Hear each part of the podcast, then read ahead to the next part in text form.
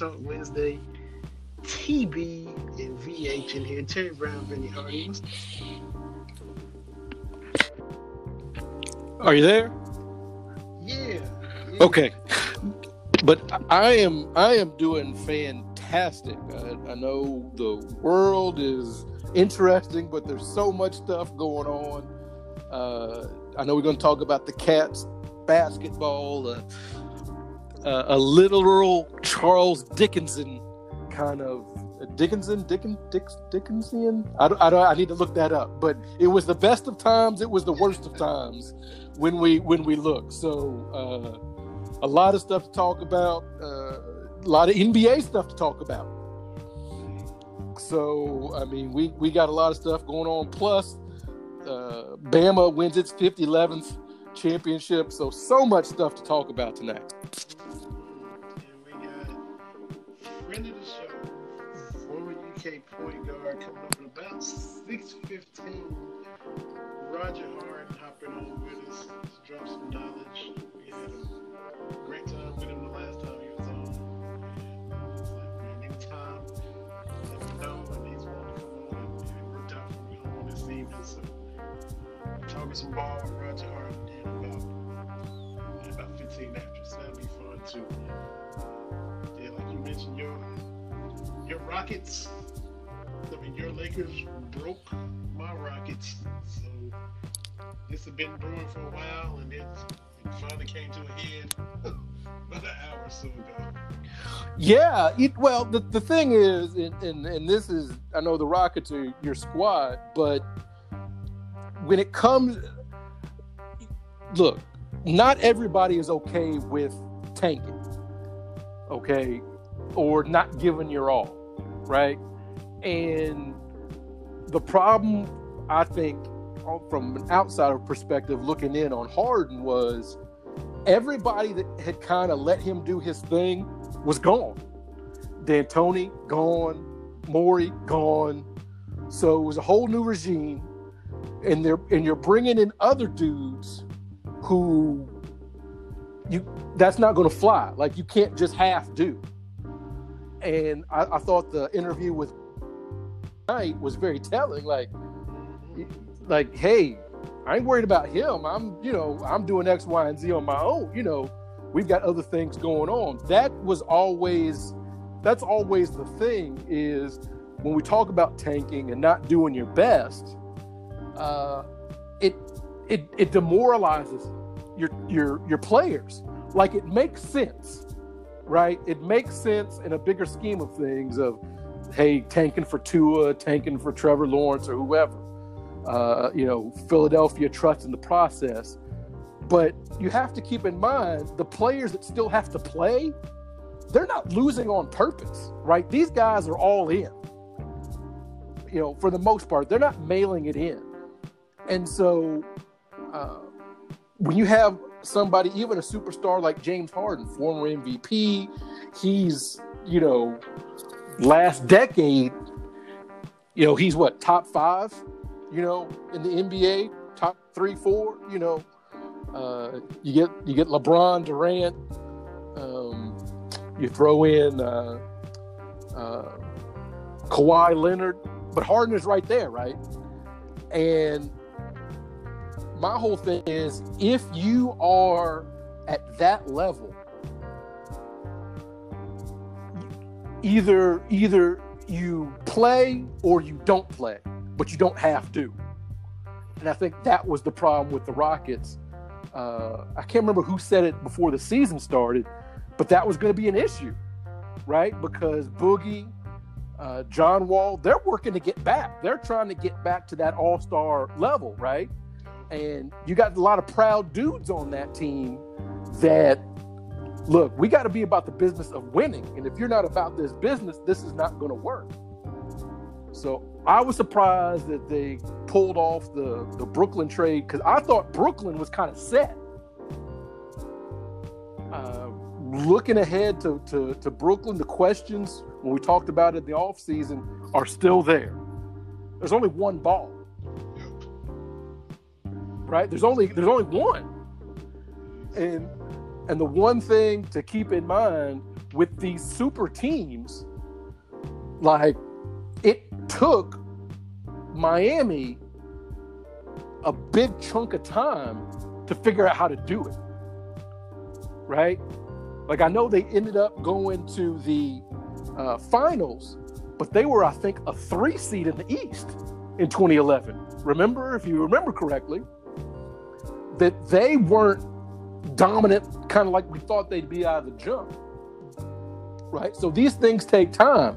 Now you've got a truncated timetable, right? Because with the shortened season, and and you know if you uh, give up too many games, you're going to be on the road in the playoff, which I know without fans isn't quite the same thing, but still. And the biggest thing is, how do these dudes play? How do they communicate? Right? I, think that that's one of those things we talk about on the court chemistry, but off the court.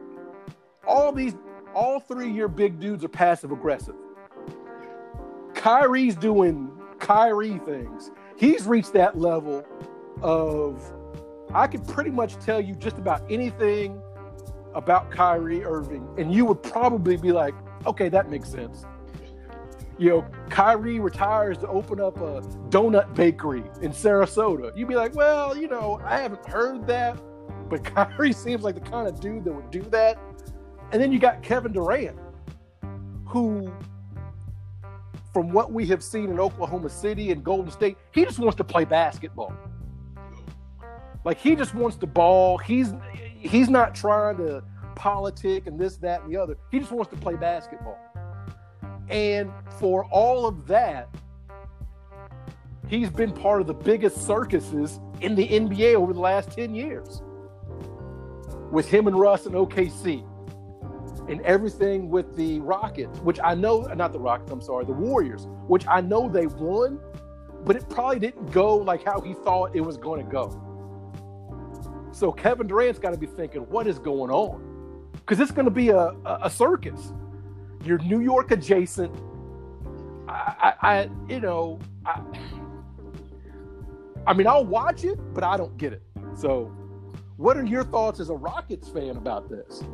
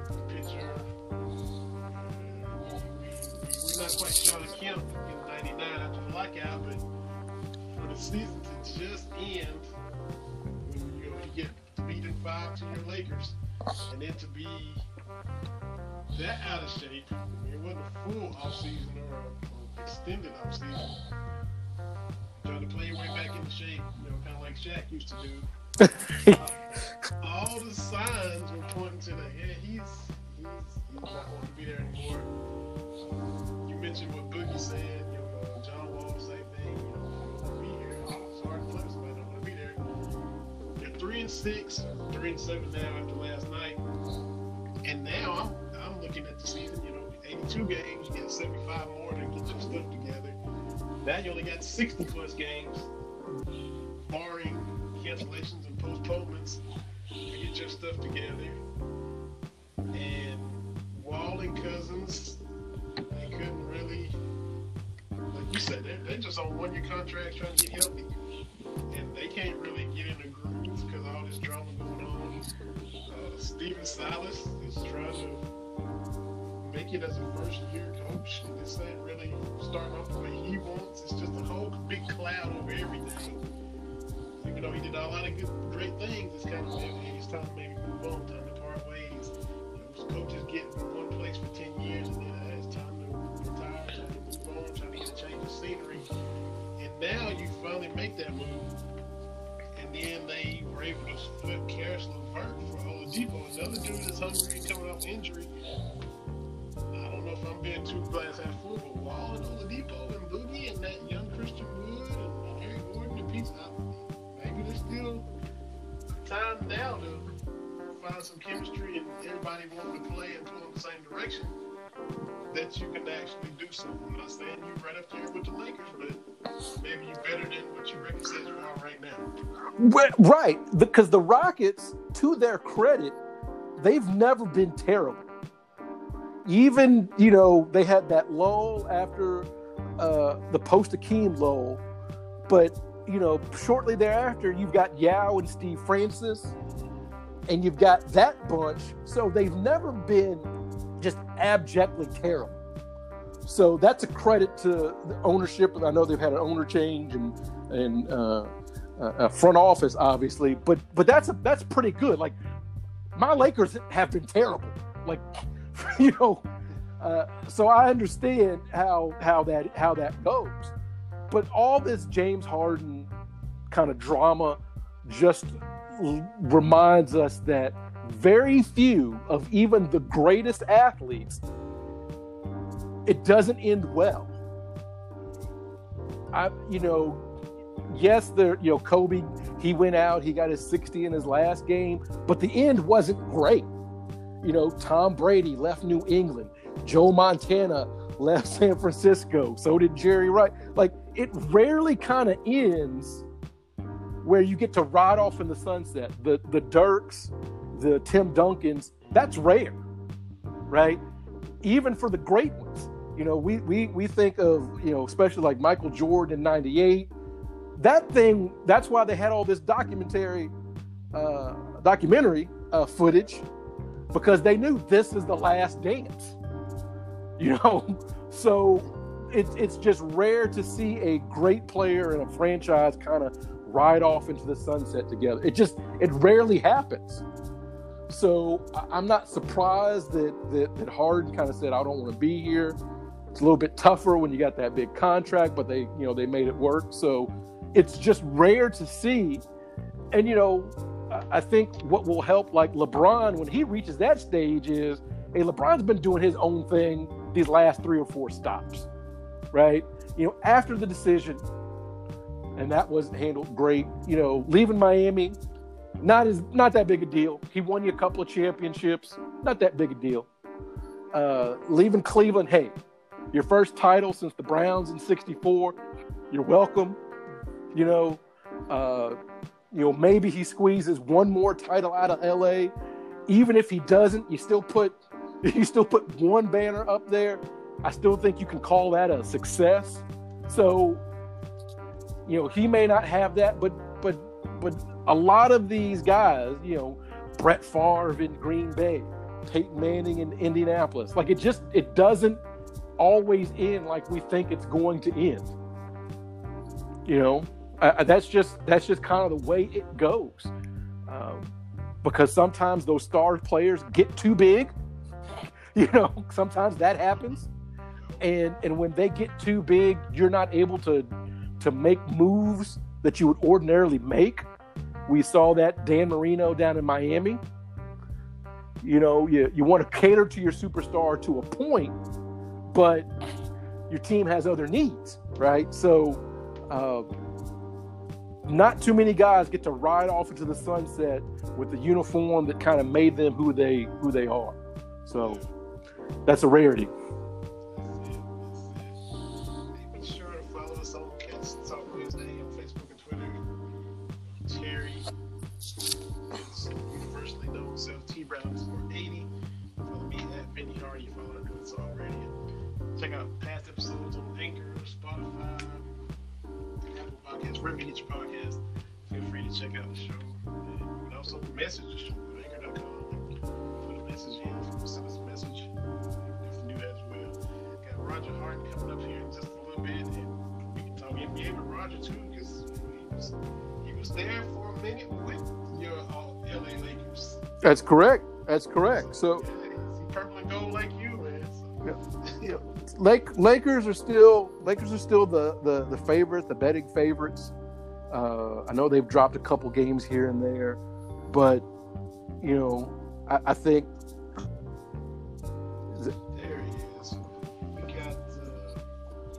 Guest, friend of the show, gracious enough to come on with us again. We're talking about Mr. Basketball from the state of Indiana, Parade All American, McDonald's All American, Roger Harden jumping in with us on Cats Talk Wednesday. What's up, Raj? How you doing? It's great to be with you. Thank you for that trip down memory lane. Appreciate the introduction. and uh, it's, always an honor to be on with you guys. You guys know the game and you know the cats. So uh, I'm looking forward to our time together. Always appreciate you, man, taking the time. We were talking a little NBA because all the, the big trades, you know. I'm a Rockets fan, so they just traded the man that bears your last name Yes. to the Nets. Yeah. So James Harden is moving. Yes. I'm happy for him. I there's things about James that you know could be different, but but I love his spirit. Uh, I'm glad he got his way. I'm always on the player side. You know, if they want to get traded, I think he did give his heart and soul to the to the Rockets. I think he really elevated their their franchise and gave him some good memories and gave him some hope for you know a world championship. And um, I'm is partial to the old dogs. He's going to get to reconnect with KD, so I'm looking forward to seeing that. I just hope it's a a good chemistry. I hope they they really do something. You know, sometimes when you get guys at the end of their career, you know, you don't know how much they how much they have left in the tank or how much fire they really make something happen. So I hope things really turn out for all of them. If you were Steve Nash, and you got KD, you got Kyrie, you got the beard coming in, what is Coach Harden's offense gonna do? What you what are you gonna how you gonna set things up? Well, that'd be something, you know, at that level, you know, the small amount of time that I got to spend in the NBA was so enlightening because the relationship between the players and the coaches is so different from college. And I and even more so even now, you know, 35 years later, you know, there's there's a lot of dialogue. I I would think that that that Steve's going to need all three of them to be on the same page and they all need to get in the same room and sit down and work through, you know, what they think it's going to look like. You know, he's going to have to come up with an offense that, you know, kind of gives all of them an opportunity to do something. I think they're all mature enough at this point where they've they've they've made their money, they've made their name, and hopefully, you know, they just want a little legacy, possibly get a nice run and maybe get a ring. And I think that's that's all those guys because I love watching them all. I mean, Kyrie Irving, I don't know that I've ever seen a better handle than than Kyrie. I mean, his handle is just amazing. Of course, I love to watch point guards, and Nash, you know, with his background, Vinny, I think you know he realizes those guys got to believe in in what's going to go because at that level they have to believe in it because Steve Nash, yeah, but you know, hey, who knows Kyrie and those guys I'm sure respect his game, but this is today, you know. So he's he's got to really have a have gain their respect by respecting them first and and getting them in the same room in my opinion and working through how this is all going to play out.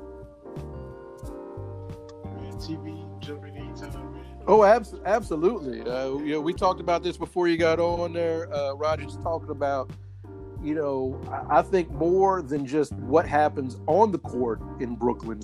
Like you said, off the court, they've got to make sure they're all on the same page. Like they know on a given night, each one of those guys can go out and get you 40.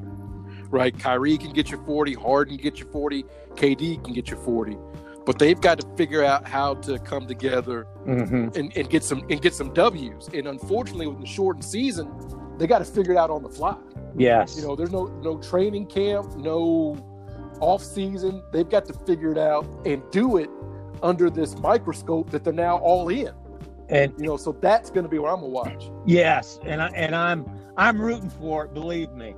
I mean, you know, I'm I'm an old guy, right? I, I never really played at that level, but but they're they're still my heroes, and I, I just hope that they really, you know, and I think they all realize that they do need each other. You know, if they're going to make this nice push at the end and do something magical at the end of their career. I remember when the Lakers had Nash, and you know they they got a bunch of the the they had Dwight Howard. Then I'm trying to remember who else they had at that time. They, of course they had Kobe and some of those others. They tried to throw some of those guys in with them. I was really Yeah. excited, of course, being a Laker fan. It didn't work out, so I would think the disappointment from that that Nash experienced in LA will give him some insight into hey, we got to stay, we got to iron this out, we got to iron that out. But I do think Kyrie's the key because, you know, he's the rainmaker. He can score also, but he can make things happen. He can get the ball to those guys. And I think they both understand at different times during the games or during certain games.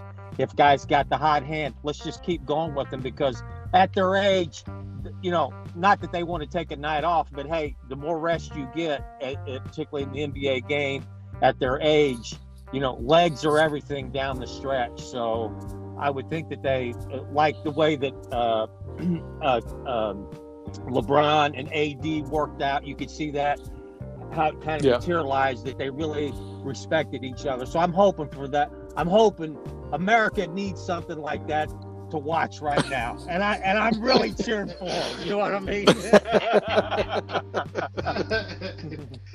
it. I couldn't say it any better. Yes. Couldn't say it any better. Yeah.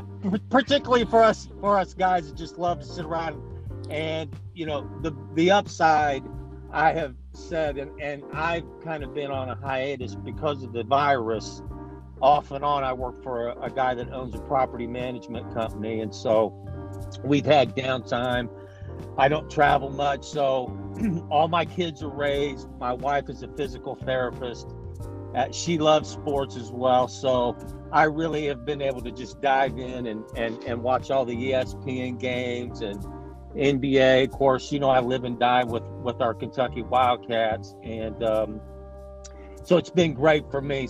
So for me to be able to sit around and watch those three guys play together is uh, just another bonus for me. I'm really trying to make the best of it.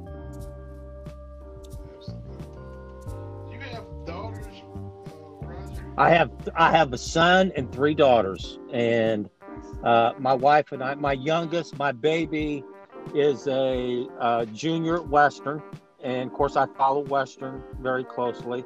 Of course, uh, at last night after the game, she had to let me know that Western did beat Bama. Dad, not only did we beat Bama, but we beat Bama in Tuscaloosa, right? So I've had to hear that. But she's also, of course, she's she, she's a Kentucky player. I don't I don't let her drag any of that red in the house. My green goes to Bowling Green, but I don't let the red back into my house. You know what I mean? So, but but but I do like Western. It's a great university. I like Stansberry. I'm a big Taveion Hollingsworth fan. You know, they've got several nice players, Josh Allen and of course Bassey and them. I love to watch them. I catch them all I can.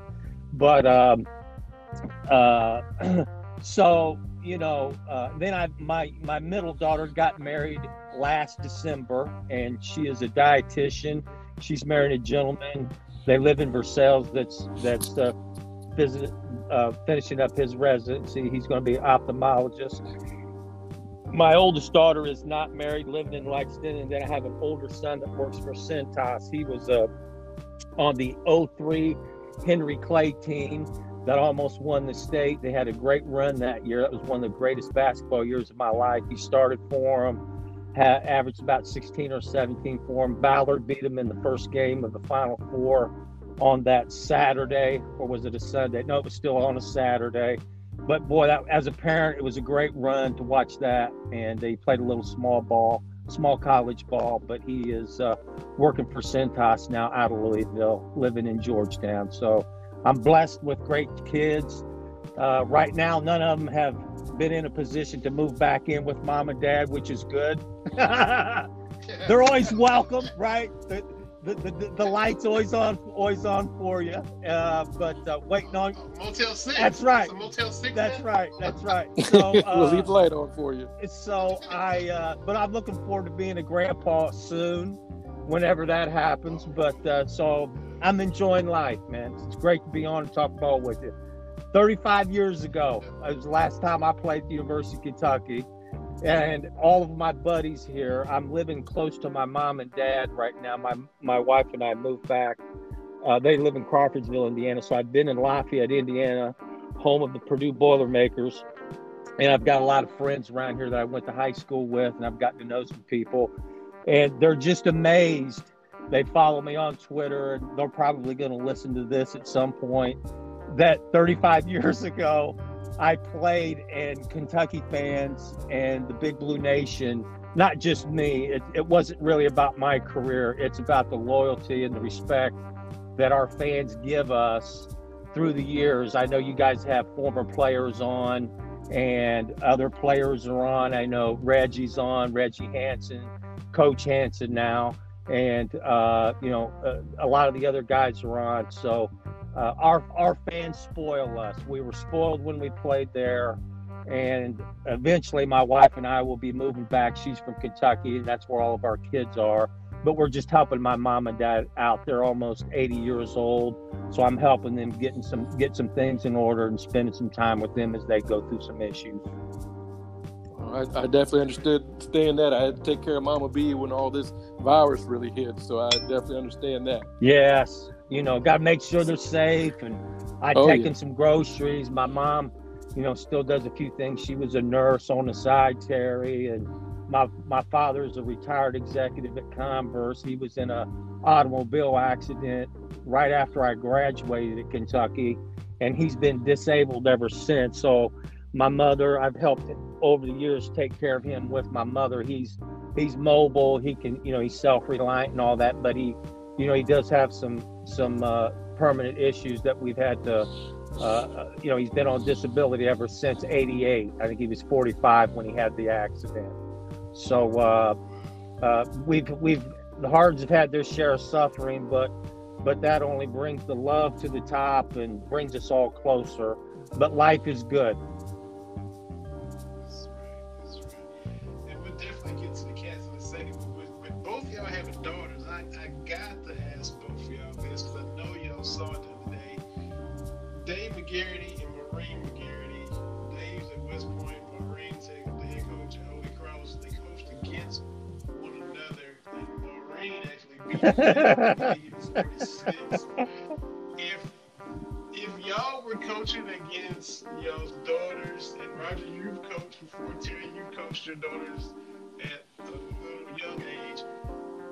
would that be like? How competitive would you be? Just put yourselves in, in Dave McGarry's position as a father of a daughter, and I just want to hear what both of y'all. Terry, I'll let you go well, first, man.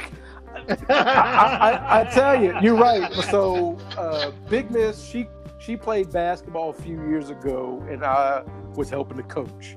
And at the end of practice, we'd have like a 10 minute kind of full court, let's see what you learn through practice kind of thing. And I had been telling her forever uh-huh. and ever, I said, you got to get this pump fake in, then you can get your shot off. But she never ever did. So I'd come and I'd block it a little bit. But one day she's driving, I slide over, and I'm gonna do that that old man block. She pump fakes, and I go flying by. Like it is it is Carl Lewis on the long jump. I go flying by. She she lays it up off the glass and she's looking at me the entire time down court. She said, "If that's all you got, old man, you need to stop playing." so I can only imagine if we were coaching at a higher level. But I was proud. I was like, look, at, you, yeah. you got to talk some trash. You do that. So that that was my one experience with that. So I know, and she still brings it up. she'll still bring it up. So I can only imagine happening at a higher level. oh man, yes. Well, I, uh, from, from my perspective, you know, uh, all of my all of my girls played basketball. Some longer than others. My my first two stopped. They got into other things, but uh, my youngest one played all through high school, ran track. But you know, I've raised my kids to to give them the freedom to disagree and and and and and um, when we would play out, you know, I'd always try to play competitive, you know. And uh, but I, I, if I was if I was coaching against my daughter, uh, we would probably both try to beat each other as bad as we could. uh, just because you know we're secure in our relationship and our love for each other, as I know Terry is with his kids. And but you know, there's some bragging rights on the line. You know, I I wouldn't bring it up, but if I had to, I would. You know, off outside of the court. You know, but uh, you know, with my son, he beat me in one on one. I think I was 36 or seven for the first time. I think he was a freshman. Of course, I had been out of shape, and you know, I'm not I'm not the, the greatest one on one player, but you know, I could beat him. He beat me one the first time he beat me. I went inside the house. We had a basket in the driveway, and I told my wife I was getting a drink, and she said, well, you're out of breath. I said, yeah. I said, uh, Joe just beat me. He, she said, really? She said, well, I said, I'm going to tell you what, I'm going to go back out and I'm going to beat him. And I went back out and I backed him oh, down yeah. every time we played make it, take it to 12, right? We always played make it, take it. And it got real, it got, it got real live with each other. And I backed him down. And I mean, I really beat him down. I wasn't trying to, you know, play, you know, like I'm trying to split a gap or nothing and I beat him. And, and then after that, I said, that's the last time I'm ever going to play so he's only beat me once. I beat him the last time, and that's all I said. I said, that's it. I'm never going to play again. I said, that's it. You you have nothing. that's it. We're done. that's that. That's that Dwyane Wade video that came out a couple of weeks ago, where he just said, "Look, yeah. I'm taking you to the post every time, and there's nothing you can do about it." So I, I, I understand. Well, you know, yeah. Well, you know, Terry, when you go, like, I used to play pickup games with the young guys at the league, uh, at the Y, and they would be in high school and they had legs and everything. So you know, you gotta you gotta make the nice call, or you know, you the bump, you know, you you you make the call that maybe was a little iffy, but now give me the ball, let's go. I called it. Did I call yes. it? You know you got you gotta you gotta run them that way to win at the end of your of your pickup career Absolutely. right so anything you got to do to win and plus it teaches them hey you'll be in my shoes one day and this uh, is how you all, do it okay now just give me the ball all, all the stuff all the stuff you swore you'd never do like man i, I would never grab yes. somebody you know i'd never i'd never put yes. extra on the pick yes. all that stuff you swore you'd never do when you when yes. you got uh, yes. you going against somebody in their twenties, you got to do it. You got to do whatever you can to stay out there. Yes. So I, I, get that. yeah. good good hard foul that might give yeah. them the win. No, my yeah. bad. all right? Pick them up right away. My bad. So you know what I mean? Buy a little time, you know. So you know the stuff that exactly. was done to me when I was that age, and and so you got to pass it on down and keep. keep That's right, the circle going, of life, you know? right? The circle of life. no, good times, baby, good times. That's right. So yeah, we we we got to talk about the Cats. We got to talk about the. As I said at the top, it's the it was mm-hmm. good with Florida. We were excited now the mm. wind's kind of out of our sails a little bit with Bama. Kind of where are you, Roger, on these cats right now? Well, I mean, wow. I mean, that was whiplash, right? I mean, I was so jacked, so stoked over the Florida game. And, you know, I I watched the game from so many different angles, but honestly, I'm living vicariously in the moment with them. I mean, I love to do it. And I'm always for them. I mean, I believe in them. I love to watch them play all of our great players when they come in and and really experience that Kentucky basketball experience. But last night, you know, to me, something I don't know. There was the vibe was so different. You guys know the game. The vibe was so live and it was so connected against Florida, and there was such resolve, and they were on the road. And I thought, wow, what a statement! It was Keion's uh, way back.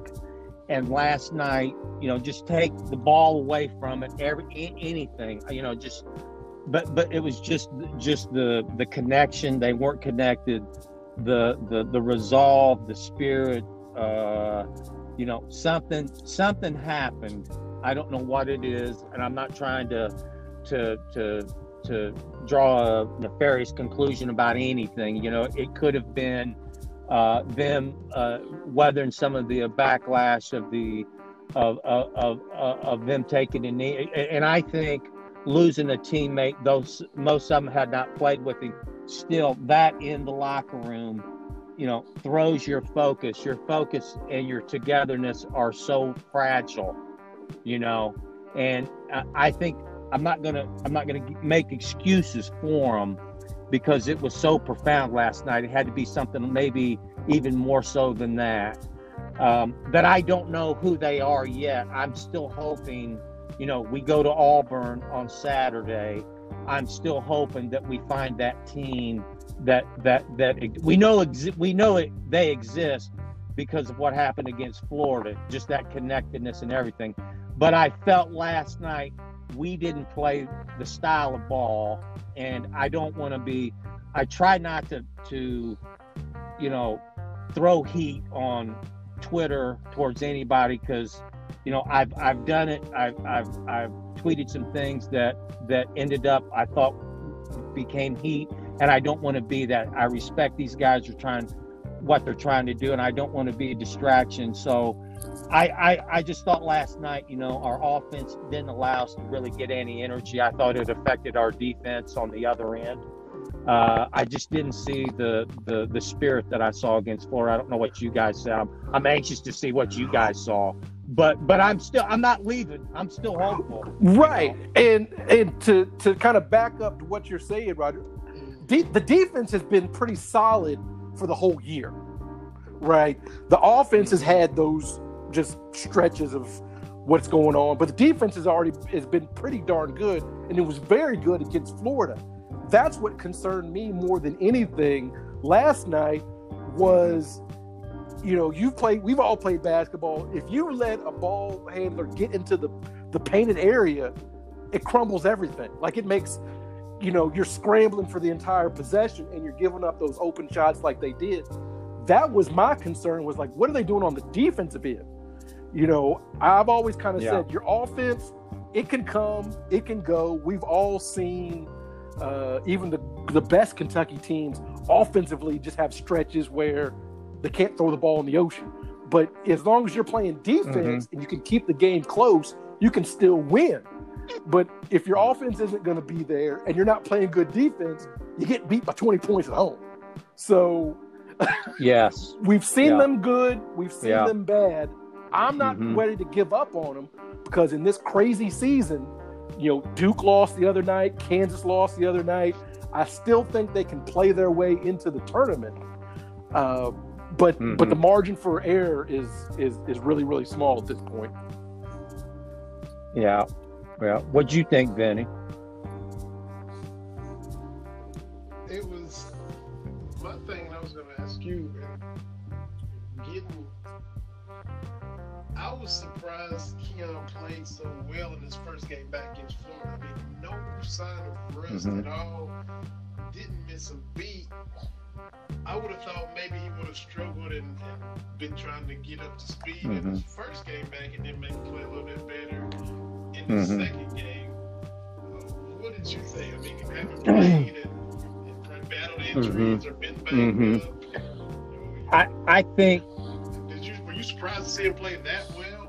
Oh, not only was I surprised, I was ecstatic.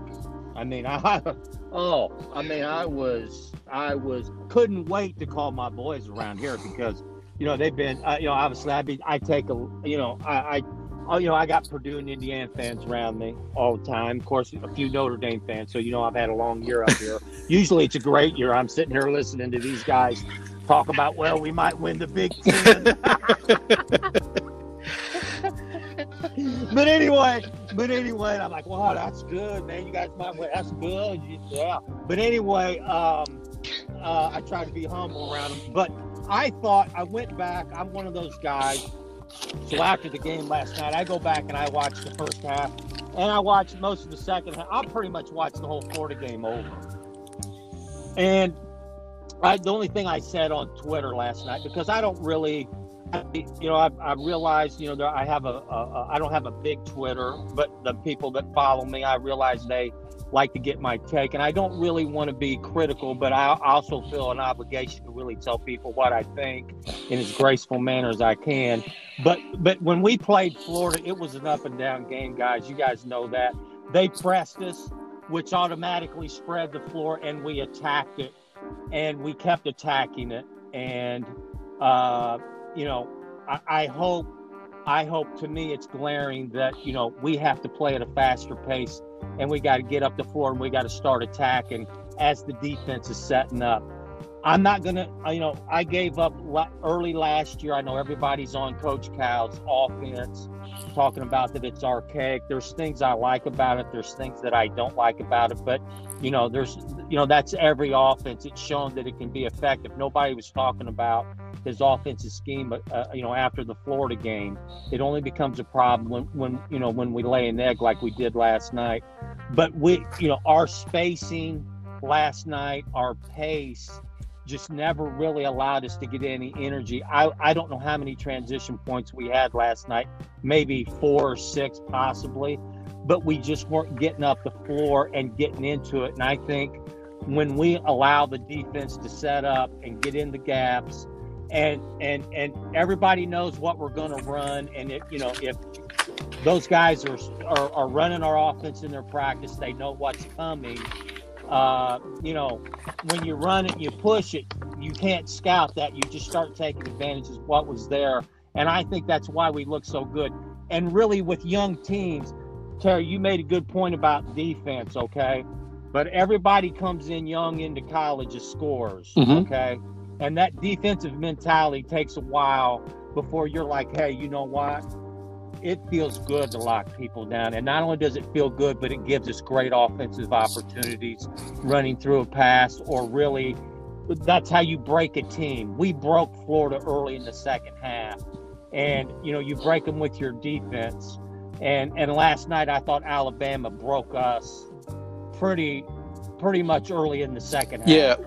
You know, I, I, I thought we broke and they broke us with defense. But it's awful tough for young kids to realize and feel that, you know. And I thought we broke Florida with our offense, to be honest with you. It wouldn't, yeah. I'm sorry, go ahead, Vinny. If you, I was just gonna say, if you look at looking ahead to Saturday, Roger Auburn plays yeah. a similar kind of game. Yeah. get up and down. They yeah. shoot a lot of threes. That could be a that could be a good thing because that gives you now you know what you need to do. It could be a bad thing if you don't changes. What kind of bounce back do you expect? You played that all before, you know what it's like down there. Won't be any fans, but it's still, uh, you know, some place to go and get a win. especially when they haven't got a win. They probably smell blood. They're, they haven't won the conference yet. They got their best point guard back. What do you see playing out? Well, first of all, the Auburn team, I, I've got great empathy for them. You know, what was it, four or five days before the season started? Uh, the administration comes out and says they're not going to go to a postseason, my heart breaks for them. I'm sure from a motivation standpoint, it's been tough.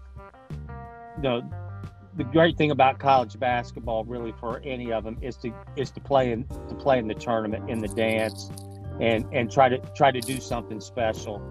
And so, but Pearl uh, probably, I got great respect for him, great motivator and it's Kentucky. It doesn't matter that we're what four and seven or whatever we are right now. It doesn't matter. We're Kentucky, and I'm sure he's going to have them fired up. It's even though the the crowd won't be there, they still you know they'll still be at home. There's a you know familiarity there that that, that will give them a, an advantage, and you know our guys are just you know you just don't know what you're going to get with this with this particular team at this point, and you know we're midway through January and we haven't developed really much consistency at all. You know we eked out that W over over uh, Vanderbilt at home, which I thought was an opportunity to, for us to maybe not necessarily put a team away, but maybe not win win on a last second shot or by a, by a bucket. You know Yeah. what I mean?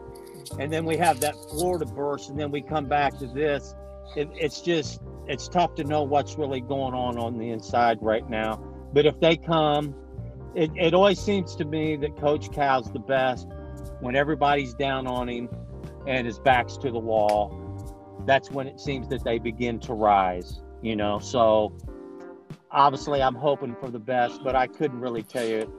I don't know that anybody. It'd be, it'd be about like you know, telling you what the weather's going to be like in in four days. I don't know. It can change. And, and and that's the thing about this team. I think had they lost to Florida, or if the win was a little bit closer, then the Bama game wouldn't have been such a gut punch. But Yeah. you know, Saturday evening, you know, BBN on Twitter and Facebook and people texting each other like, okay, Keion's back, you know. Uh, Yeah. You know, Dontaie hit a couple of shots and and you're feeling pretty Yeah. good. And then it's just Yeah. so you know, and, and that's been my the whole thing about this team. You don't know what you're gonna get. You know, by Mm-mm. January, most teams you kind of figure, okay, this team, you know, as Bill Parcells once said, you are what your record says. Like you kind of figure Yep. things out.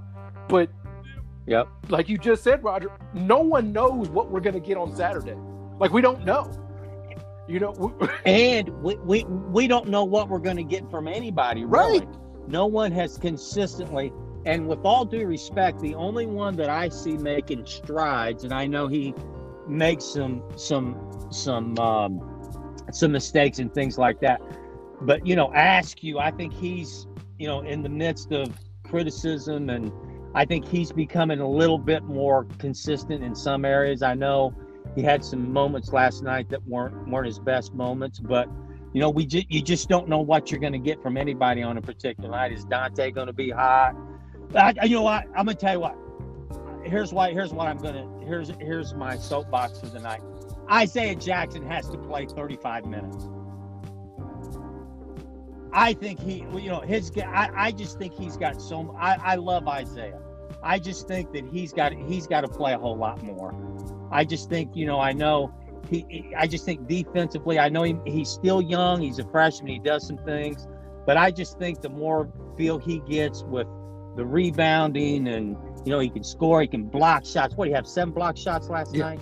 How many block shots? do you have? I mean, I, I I just think you know we got to see him play a little bit more. You know, to me, make him a little bit more part of the mix. But and but just for me, just going forward, I just I think you know Cal has always played the tempo of the team that we're going to play, and which is fine. I, I who am I to argue with the Hall of Fame coach? But just as a as a point guard, the first thing that I always watch is what is the what is our what is the tempo right now, because I feel like it has such a profound effect on on on how you play, and you know different teams play better at different tempos and we can't, in my opinion, play fast enough. I just think so many good things happen when we're going up and down. It happened the second half against Notre Dame when we pressed. It happened against Florida when they, you know, they pretty much pressed us three quarters of the game. We were picking them up full court, the, the spread. We were going down, just taking care of things, playing off of instinct and things like that. I just hope that somehow we, we get to more of an up tempo game and I think that's going to be the biggest change we can make. I'm not I'm not hoping for any offensive changes. I'm not hoping for anything like that. I think tempo for us is key. Is the faster we can play, I think the better the better everybody's going to look and come out. And they just start playing off instinct. I just felt last night when I watched them offensively, they just weren't feeling it. I, you know, they were just going through the motions and you know, and I know what that feels like. I played for Joe Hall, okay? I mean, you know, we, that was you know, and I love Coach Hall, okay, but but that was always that's how we always felt when we played for Coach was that we felt restricted, you know, and it was the '80s and it was to the block, and it should have been to the block, but it's more of the attitude about how you're playing and getting up and down. You know, you, you most players, college players, always feel like you know that their coach holds them down, the, the team down. But but yeah, I still believe that. Okay. now, now to, to to echo your point about Isaiah Jackson and foul trouble and minutes, why he's got to be on the court. Uh, Kyle Tucker put mm-hmm. this out, uh, I think, a week ago. But when you look at block percentage, Anthony Davis had a block percentage. I don't know where these numbers come from. I'm not an analytics guy. Mm-hmm. But Anthony Davis in 2012, mm-hmm. 13.7. Nerlens Noel yeah. in 2013, 13.2. Yeah. Isaiah Jackson yeah. this year, 13.1. So he's an elite shot mm-hmm. blocker. Here's the here's the thing though. Fouls per 40 minutes, Davis 2.4, yeah. Noel 3.2, mm-hmm. Jackson 5.9. He's got to stay on yeah. the court. That's that's yeah. the thing. You know, and I think and I think I had a high school coach who was a Hall of Famer here, and we had we had a, a, kid that was really effective for us, but he was always in foul trouble. And and and I know you know, and and and, and my high school coach's name was Skip Collins, and he was brilliant, one of the best basketball minds I've ever been around. And he thought outside the box, and he would always preserve him. You get to, you're coming out, you're not going to play the rest of the half. He played that game. Finally, he it, it never worked, and you know they would work on his defense and his mentality. And what he eventually did was he just kept him in and let him foul out. And then as the kid fouled out, he might foul out early in the third quarter. And that was the only thing that corrected the way that he played defense. And the last half of the year, he rarely fouled out, which I thought was a brilliant move. That's what Terry, you've coached. That's one of those brilliant moves that you go, how now wait a minute, I've tried right. this, I've tried that. you know, you really coaches, you're just practicing things in real time. Right. You know, coaches that think that they've got it all figured out, if they're real honest, I don't care who you are. I've been in the huddle with some great ones from uh, Riley and Eddie and Coach Hall and stuff like that. They're figuring stuff out on the fly. okay. they're trying this, it didn't work. They're trying this. Of course, they don't ever say that publicly because they want this big veil of, of great, great intellectual philosophical basketball mind. But the truth is, you just got to start trying different things. And he tried that, and I'll never forget that. And uh, so, who knows? I, am of the mind just go ahead and let him foul out and sit on the bench because the bench is the greatest motivator, yeah. and just let him foul out a couple of games and let him see how that feels, you know. And and then that possibly could be the motivation for that what he knows to do to start taking care of some of those impulses that he does. You know, early he was just setting moving screens. Yeah. He set a couple of moving screens, and I'm thinking, okay, that's cool. You are so young right now, right? Just let it go. It's not that big of a deal. You missed the screen, you missed the angle. Don't don't don't set you know move that move that leg out there, right? move that leg out there and get him on the way by. You're going to get that call. That's a quick whistle. And they look for it, you know. So he's just young and and maybe he needs to just allow him to foul out. I don't know. I think Cal's at that point where he's got to start maybe going, you know, a little bit outside the box with some of these guys because time's clicking.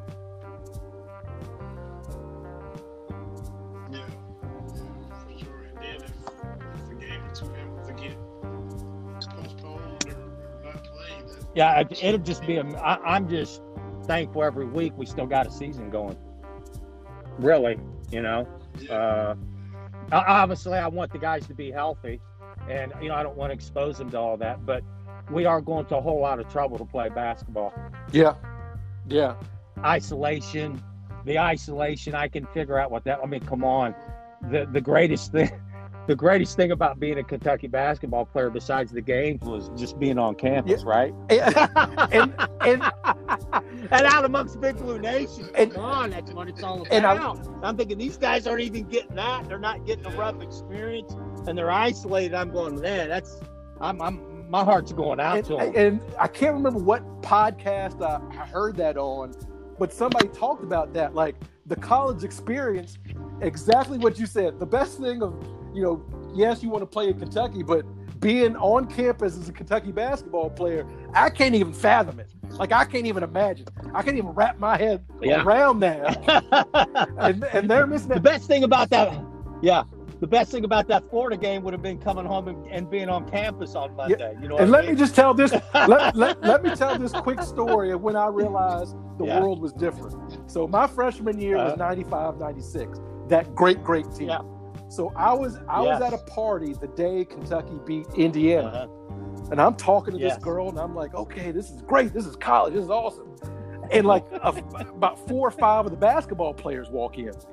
And as I am in the middle of conversation, she breaks eye contact and just walks away as I'm still talking. And I was like, you know, things is different, man. Uh. things is just different. yeah, yeah. I, I'll be honest with you. you. The minute the minute that last clock goes off, you lose a little bit of sex uh, sex appeal, Terry. I'll be honest with you. but uh, but but but the students are always great, and, and the fans, and uh, obviously I, I I enjoy that not only for our fans and you know the students don't get to see them and and and get close to them and and become friends and you know so I I, I really look at the season you know in, in that context as well that you know this is this really isn't a normal season. I guess the only thing is is that everybody else is going through it so I can't really blame a whole lot of that but other than above and beyond that though it's got to be restrictive I think the more mature groups the senior ridden teams and things like that will probably handle this all a little bit better. right. And so I, I do think that we're a little bit of a, a disadvantage to that. But but ultimately you gotta always if you're gonna prevail as a player, you know, fans can look at it and see that as a drawback. But as a player, you you do have to play in it with a no excuse mentality to really tap out and see what you can do. And I, and I think they are. I don't think they've ever used that as an excuse. So, but but looking at looking at it from the outside in, it's got to have it's got to have an effect on them. There's no doubt about it.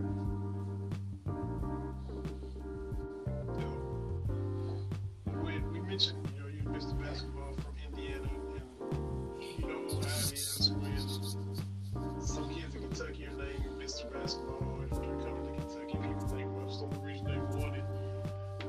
Were you named Mr. Basketball before or after you committed to Kentucky? Was there politics going on up there in Indiana too? Uh, how did it go? I, I, I had committed before the voting. I committed in December and uh, of my senior year, and the it, high school basketball in Indiana back then, since it's gone class basketball, it, it- people still really support it, but it, it doesn't have the it doesn't have the prestige I think that, and I think everybody will tell you that that it used to. The, the the small communities you know you can go to local i go to local high school games the gyms will be you know not this year but the gyms were packed the last the last year that i was here uh, but as far as the as, as the media coverage statewide it's a little tougher to cover it you know with you know four classes or i think it's five classes about is it four i think it's four or five classes but um uh uh there's always been a profound respect for Kentucky basketball in the state of Indiana. Um, you know, the thing about Indiana is, you know, you, you split loyalties. You know, you've got now Butler who's made a rise. You've got Purdue. You've got, you know, you've got Indiana. Uh, you know, one time, you know, of course, with Bird, you had Indiana State, Evansville. You know, you know that area, Vinny, and so you know it's it, it but so you have pockets. It's just never had that statewide appeal and I know we got you know Louisville there, so I'm not trying to disrespect them, but Kentucky has always been the flag flagship basketball program, whether we win it or not. And uh, but but everybody, particularly in my area, and I think even through the years, Kentucky has always been able to come in Indiana and get not I'm not going to say anybody they want, but pretty much anybody they want. I know when when Eddie was here and and when Coach Hall was there, and when when when Rick was there, they they and Tubby, you know, you could go into Indiana and and And when you walked in, a lot of kids, that's where they wanted to go play basketball was the University of Kentucky. And um, so I I took some some backlash when I was uh, named Mr. Basketball at the end of the year. Uh, you know, outside of my hometown, I think there's three entrances, and they put up signs: "Home of Roger Harden, 1982 Mr. Basketball," and of course they got vandalized by IU and Purdue fans, and then they also got vandalized by the high schools that you know that we had beat the last three years that I was there. And after the third round of them, the mayor finally came up to my house with a sign and said, Roger, the, the city probably can't afford to keep putting these up because they get they get graffiti sprayed on them. So we want to just present you with this. We're going to put up one more round, and when and and and they'll likely be they'll likely be graffiti on them this weekend. And after that, we I can't tell you we're going to be able to put them up, but we're sure proud of you, son.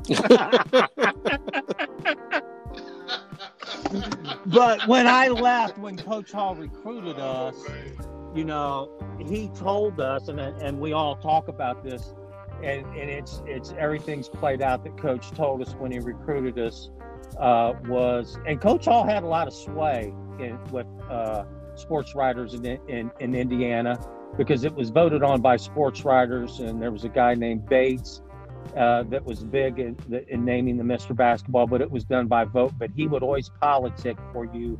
Coach Hall would politic for anybody that that signed to come to Kentucky and Indiana. He worked the phone for you to get Mr. Basketball. But but, but as Coach told us, when you come here as a freshman, you might be coming back in the summers and for holidays, but you'll probably end up spending the rest of your life in the state of Kentucky. And I can't tell you how many guys that I played with that stayed in the state of Kentucky after they got done or when they got done playing pro ball, if they were fortunate enough to play pro ball. Everybody came back and lived in, in, in Lexington or Louisville or somewhere around there just because what a life, you know. Uh, the people give you respect now you got to do the right thing. You know, you have some opportunities just by your association with the basketball program when you get in with a company or something. You got to show the same work ethic and everything like that. You can't have an entitlement mentality. But as you guys could imagine, you know, having that on your resume and a little bit of rec- name recognition, you know, that goes a long way. And when you got Joe Hall picking the phone up, ask, you know, helping you get a job, you know, there's a high probability you're probably going to get it.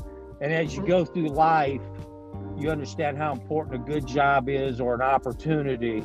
All you can ask for is an opportunity in life. And when coach would pick the phone up for us, he would always talk to us for about 15 or 20 minutes and just say, you know, you're still representing the University of Kentucky basketball program. And if this works out for you, the way you carry yourself, the way your work ethic, and the way that you treat other people is going to reflect on our basketball program. So all through, even though he wasn't coaching, through those years, we would get those those talks whenever we would call him for a recommendation or something, and just say, you know, we need this to work out, Roger, because the next guy that I call, you know, for another player, you know, who knows? It's a small world in Kentucky. You guys want to have a reputation of being good employees and, and good hires for the people. So we always feel like, you know, people that played particularly for Coach Hall, we are lifelong ambassadors for the for the greatest basketball program in the country.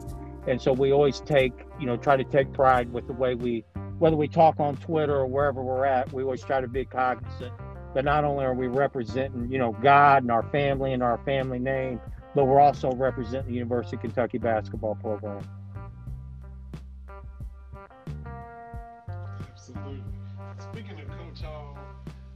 Picking up the phone, put out a tweet while back, tell them BBN to text Coach Hall that you. Well, I did, and and I want everybody to know that I went through, you know, the family with that. You know, anytime, you know, I would ever do something like that, I know, you know, the family's taking care of him, and and he really was, you know, I. Uh, he had lost a good friend named Terry McBrayer who was a good friend of uh, of the basketball program. Anybody played for Coach Hall knew Coach uh, Terry McBrayer, who was an attorney, uh, a big. Uh, he was a Democratic politician, but he was basically a power broker, and he was he was Coach's best friend. And of course, Coach has outlived many of his friends, uh, Vinny, and Terry was probably his closest, along with being in isolation for probably five or six months and then losing his best friend like that. You know, the family was very concerned about his mental health. And Oscar Combs, who's close to him, called me and said, You know, can you call coach? You know, you always have a way to make him laugh. And of course, me and coach talk all probably three or four times a year. And I called him, we talked, and I could tell difference in his mood. So I called Steve Hall, his son, and said, Hey, you know, he doesn't get calls much. Let's put a number. Let me put a number out on Twitter. I said, they're probably going to shut me down. And they did shut my account down, but not after BBN retweeted it and liked it. And I mean, the, the, the texts were just coming in. Steve Hall was over there when they started coming in. He said, Roger, it was like a, it was like a pinball machine, you know, because you have your little notification that goes off. He said it was just like he said it was literally shaking on, on, on coach's table, you know, of everybody sending him a text. And finally, I think it was like at two in the morning, the next uh, Twitter uh, closed my account down, which was an experience in of itself. But the text that he read uh, really touched him. You know, Steve called me and just said, Roger, I, I know you got shut down. He wrote me a three, three text message of just gratitude and to be sure and tell the Big Blue Nation, you know, almost just they were just so thankful. And coaches to this day, he hasn't even. He, he said there was there was close to over 800 of them, or, or close to a thousand. I forget there was almost a thousand messages in eight hours that came in for coach that he can sit and just, you know, so and so from this city. I remember you, coach. Some of them texted him a picture of them together. Thank you for this and you can imagine he's only he has a private nurse and i think that's really the only person that he's around he's in a, a facility right now and you know he can still read his mind is still good and um, for him to be able to sit around you know he gets emotional reading as you can tell at his age so I, it, it, was just i was just happy for him and i was happy that big big blue nation had a chance to say something to him I, it, it was it was worth it was worth getting put in Twitter jail, Vinny. yeah, yeah, sure. that was awesome to, to be able to do that, especially for us that are that are younger, because like, I was born in '77, so I'm you know, yes.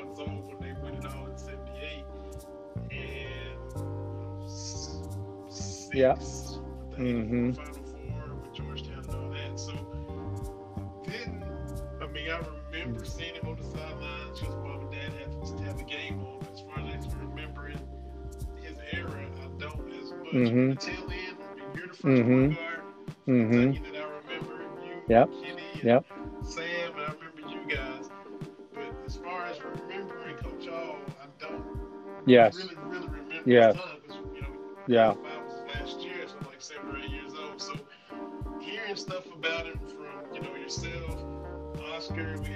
Yep. on here, and he's telling a bunch of stories about him. Yeah. Getting a little bit of a perspective of what he was like has been cool. And, you know, got the older generation, people Yes. my parents' age, and remember when he was a coach. So uh, it's kind of good to get a, uh, Yeah. Well, of description of what he Mhm. like. you know? and I've I've I've been blessed. Uh, Terry, did you want to add anything? I don't want to take up. all Oh no, you're good. No, I'm sitting back listening. Okay. No, no. But yeah, well, well, the, the thing about playing for Coach Hall was, uh, you know, uh, he was popular with the fans, but obviously, uh, you know, fans weren't always happy with his style of play. He didn't let us guards put it up. I mean, I knew when I signed to come to Kentucky. Back then, when you came out of high school, as you mentioned earlier, my accolades, whatever. But when you came there, you had no anticipation of, of you just wanted to play a little bit as a freshman.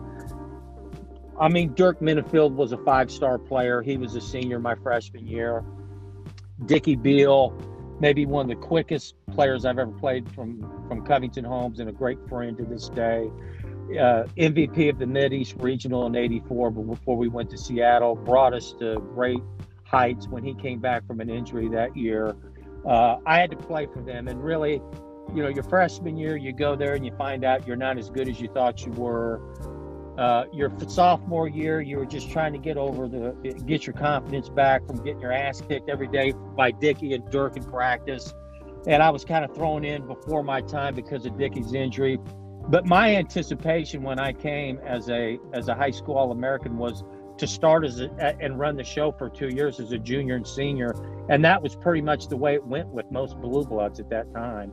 We would have maybe three a big a big recruiting class was four. You didn't have the turnover. You had the stability.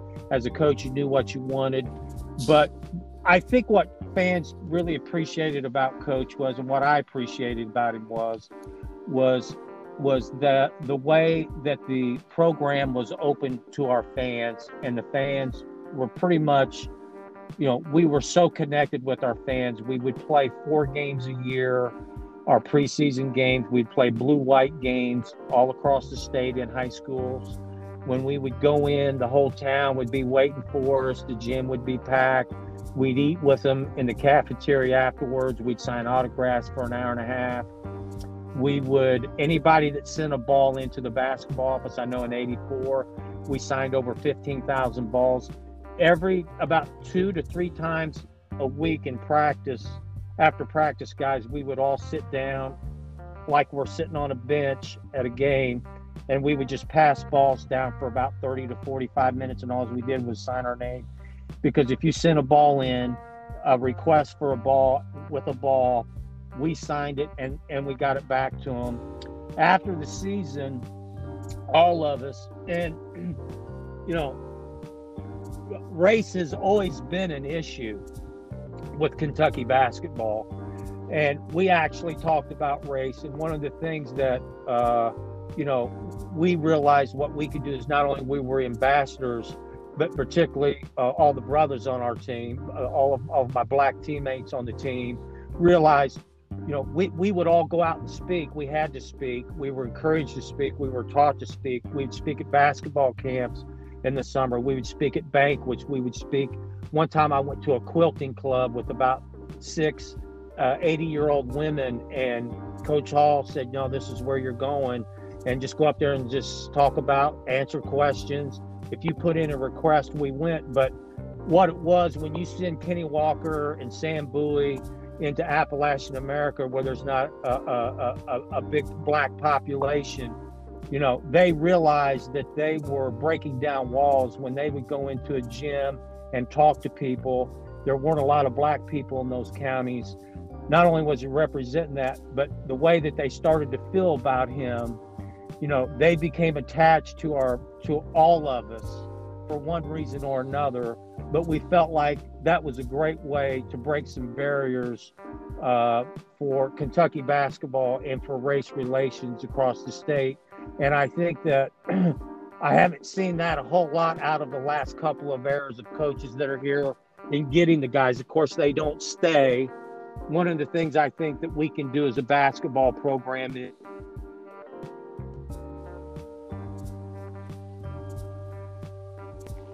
Fellas, can you still hear me? I'm sorry. Yes. Come into our community university, just find a sponsor to pay them so that fans don't have to pay for an autograph. You know what I'm saying? And, I, and I'm not being critical. I know that's today, but I think, you know, there's some kids that can't afford 20 or $25. And I can't tell you how many people on Twitter or that I see, you know, I had one guy write me a heartfelt DM about coming from a real bad home. He had an alcoholic father, and he said his biggest escape was when the cats came on and I think it was Robertson County. He lived in Robertson County. I went to Robertson County one time and he ran into me and he said I talked to him and spent a little bit of time with him and he said, you know, that touch people's lives on a personal level. And I know that you know there's some people don't want to talk about the demonstration that happened again before Saturday, but I think the university could do a better job. And I know they're under bad circumstances with COVID right now, but I think that came across to some as a political statement. But we've got first class players on our basketball team, and if they can get their personalities out there a little bit more than Cal's, Keion Brooks, Isaiah Jackson, every one of those guys is great people. They come from great people. I understood what it was. I, I pretty much grew up in two cultures. And I think if, if they were a little bit better known and the university did a little bit more exposing and getting them in communities, even if it's just a few, and I would think even with Facebook, they could get to know them better, it would have come across more as a personal appeal. And I think it would have been a, a received a little bit different by some of our fans. Some of our some of our fans are living in just a straight political world right now. I don't talk about politics. I'm not into politics, but I understand what's going on and why people think the way they're thinking right now. But in order for us to break those barriers down and continue to do it, it's going to come, I think, on the personal level with people that have relationships with people that don't look like each other. that come from different backgrounds with different races and uh, that's one thing I think that our, our basketball program can get better at is getting these great guys out there with these personalities because the fans will love them. They'll love them. You, you send Keion Brooks or somebody to London or somebody like that up there where they did it. Let me tell you something. When he walks out after he gets done talking, or Isaiah Jackson, and he signs autographs and talks to them and answers questions, you leave with fans. And believe me, when I went up to Eastern Kentucky, and everybody loved to go to Eastern Kentucky. We went to Western Kentucky. We go to Louisville. Sometimes we go two or three at a time. When I would walk in with Sam Bowie and Kenny Walker, believe me, the last person they wanted to hear was Roger Harden. Okay. and we would spend the night in people's houses. Some of them had money. Sometimes they didn't have money. We'd go to the gym and play with their high school team. You know, so it's that and inevitably the local newspaper would be there and do a story on it. And that that was Coach Hall's version of Kentucky basketball because he grew up in Cynthiana. Every year when we would start the season, he had this poem called Little Eyes Upon You, talking about the effect that you have on our kids and on the youth and on all of our people in Kentucky that are Kentucky basketball fans. And we need to seize the moments we have with them and make a good impression and, and, and give something back to them because they give so much to us. And, you know, he grew up making a scrapbook of, of, of the Kentucky basketball team, the Fabulous Five. He'd always say, Hey, Roger, do you know who Ralph Beard is? I'd say, No, I don't know who Ralph Beard is. He said, Well, if he was on this team, you'd be backing him up. He was on the Fabulous Five. So I watched Ralph Beard, and Ralph Beard did have games. But I will say this: I never saw Ralph Beard go left. Okay. and, and, Ralph Beard played before segre- uh, uh, desegregation yeah. too. Okay. All right. as proud as I am of those teams. All right. So. yeah. Yeah. That's right. Yeah.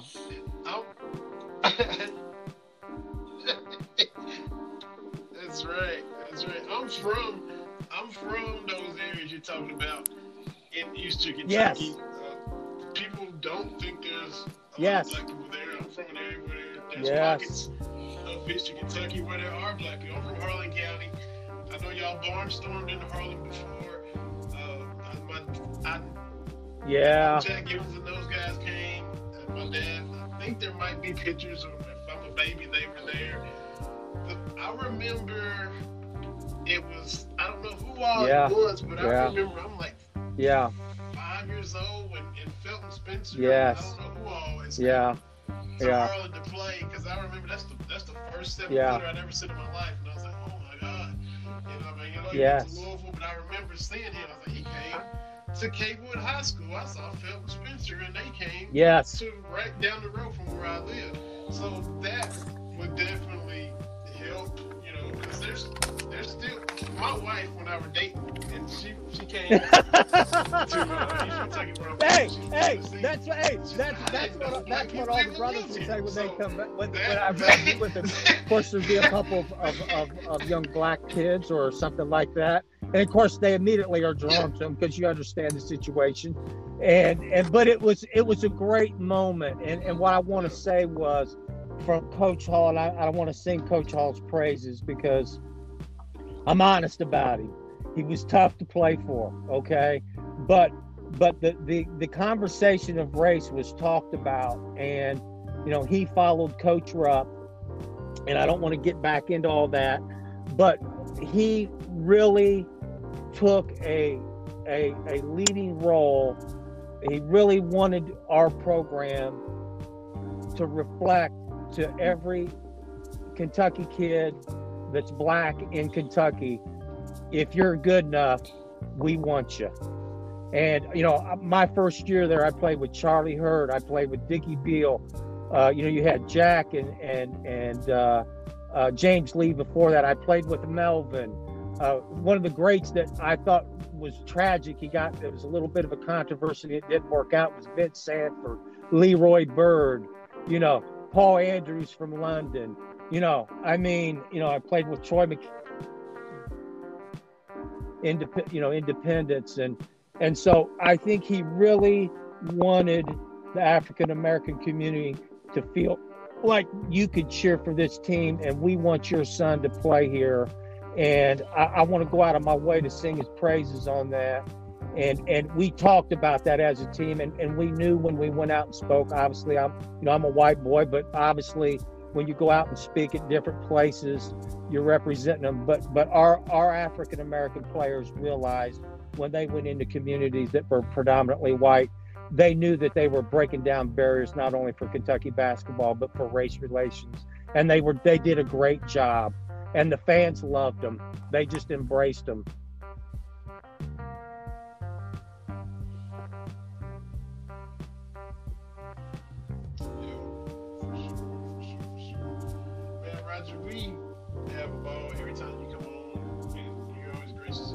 Evenings you. Thank you. Make our show better. So, once again, Thank you. it. We have been Absolutely. second of it. What? That's right. hoping this team Hey, uh, Uh, whatever that un- is, until the last one goes off, man. I'm gonna, I'll be the last one believing in them. Um, so I'm I'm hoping for them. I, I like all of them. They're they're fine young men. I've, I've, I, I, I, wish we had more background. I know Kyle Tucker does some good background stories on them. It used to be that the media did a lot more background stories on the people, and you got to know them, and you felt more of a personal connection. And some of them aren't here as long. And I'm, I mean, I don't want to beat the dead horse as I go out the door here, fellas, but but w- there's a lot of great stories on that basketball team, and I'm hoping that they can leave here feeling good about about playing at Kentucky and and have a better experience so far that they've had right now. So not only do I hope they win, but I hope they feel love from from fans that I know that do love them. And I appreciate you, Terry. And I appreciate you, Vinny. And I love following you on Twitter. And anytime you need me, you know where I'm at. Okay, fellas. See you. Thank you, Take Roger. Bye bye. Uh huh. Thank you so much, Roger.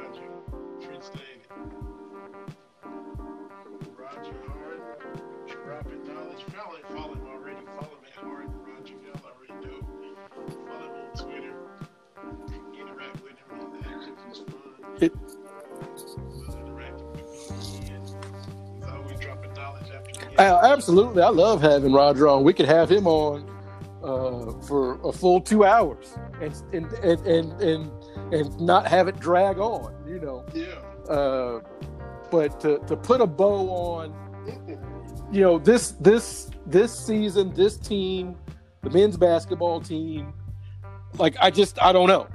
You know, you you you hope that the the switch will be flipped, but you don't know. And the issue is that our our our top guys are not our top guys. Like, you know, BJ Boston has got to be that dude. You know, Terrence Clarke, I know he's been out, but But those two guys not being what we thought they were going to be makes it harder for everybody else, right? Because you can get Dontaie Allen to surprise Mississippi State for 20 points. That's not going to happen again. Like that, that, you know, there's tape now. Like that's not going to happen, right? I, I don't think it's fair to assume that he would be able to to do that again. That's where you need your the five stars. I know it's become a dirty word here uh, in the Big Blue Nation, but you need those dudes to be those dudes, right? That's the that's what's missing from this team is that elite person that can go get you a bucket, right? That's that's kind of what is missing. So I I don't know, you know. I'm gonna watch the games. I've been watching. I'm always gonna watch, but I don't know what we're gonna get. So hope for the best. Like, like Roger said, we don't know who they are yet. just, just and and and it's and the the concern is. And you know me, we've been doing this show for what's seven, going on seven years, right? I mean, we look at the numbers. Uh, I stay positive, right? I don't go down that dark path because I don't think being negative all the time is beneficial. However, with every other team, I've always been the guy. Look, the team's going to look bad early; they'll figure it out, right? But at this point of the season, even the teams that looked rough showed flashes. Like we talk about. Uh, you know, 2014. They lost some games, right? But Julius Randle was a dude from the jump. Like he went for like 28 and 14 against Michigan State in the uh, the Champions Classic. Like he was a double double. Like we knew we had a guy and he could do it every single night. Now he had a lot of turnovers, and everything, but we knew we had that dude. Uh, there's no one on this team that you could point to, like like Roger said. Devin Askew is improved from where he was at the start of the season to, to even last night, you know, a couple of boneheaded plays, but he is definitely improved. But he he ain't a, a, point guard like your John Wall, which I know is a little unfair, but he's not Brandon Knight. He's not there yet. So where do you where do you go? I would say even in 2013, by this point of the season, we kind of said, okay, this team isn't very good, right? But if everybody does their does their part, wow. If everybody does their part, this team could be okay, right? And then you lose Nerlens, and now you take that piece of the puzzle away and whatever. But with this team, I, I don't know. I, like I said, I don't think it's fair to ask uh, Dontaie Allen to be a 20 point a game scorer you know, I, I don't, you know, Sarr has got to do something consistently on the on the interior, but it just hasn't come together. Now, still, can it still come together? Absolutely. You know, the ceiling on this team, I still say, is relatively high. But uh, like we talked about uh, with Harden and uh, the Nets, you know, the shortened season and we don't know all the games are on the schedule. We don't know that they're going to be played. There's some cancellations today, so uh, the opportunity to get this together, I, I think you know we're kind of running out of time. So that's that's our that's my thoughts on the state of Kentucky basketball.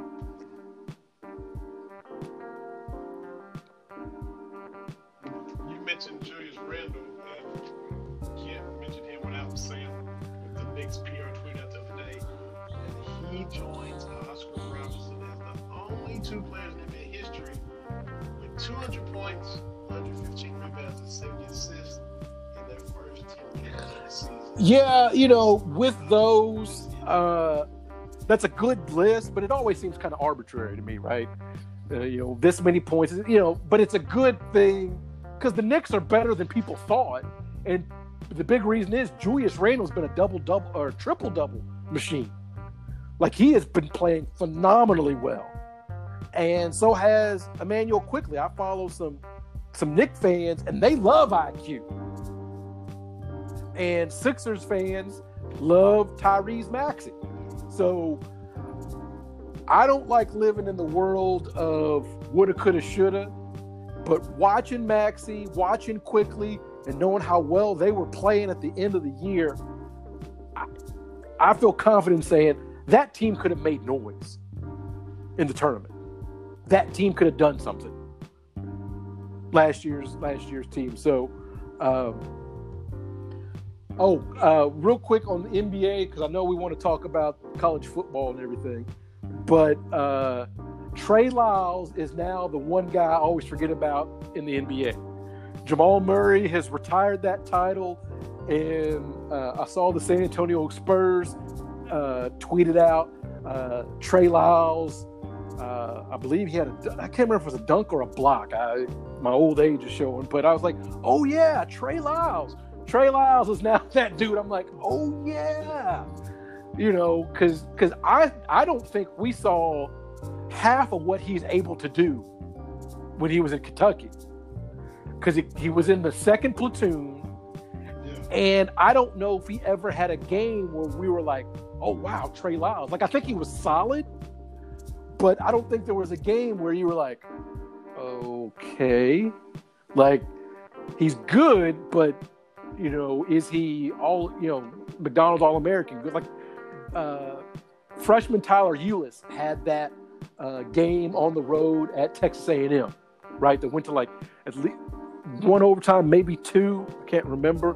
But you're like, okay, we've seen glimpses. Devin Booker had that stretch where he was just he was on fire, right? And and of course, Karl-Anthony Towns, Karl-Anthony Towns. But uh, Trey Lyles, you're like, okay, he seems decent. Like the best way I always thought of Trey Lyles was he's pretty good at a lot of different things, but what is he great at? And so it just so you know he left and you know, Yeah. but somebody said to me because I tweeted that out like, hey, I always forget about Trey Lyles, and he was like, well, you know, he probably should have come back, and I, you know, and I'm thinking, I don't think it would have made a difference with Trey Lyles. I mean, I think with that next year's team, okay, maybe he can get on the inside a little bit more because that's what's missing.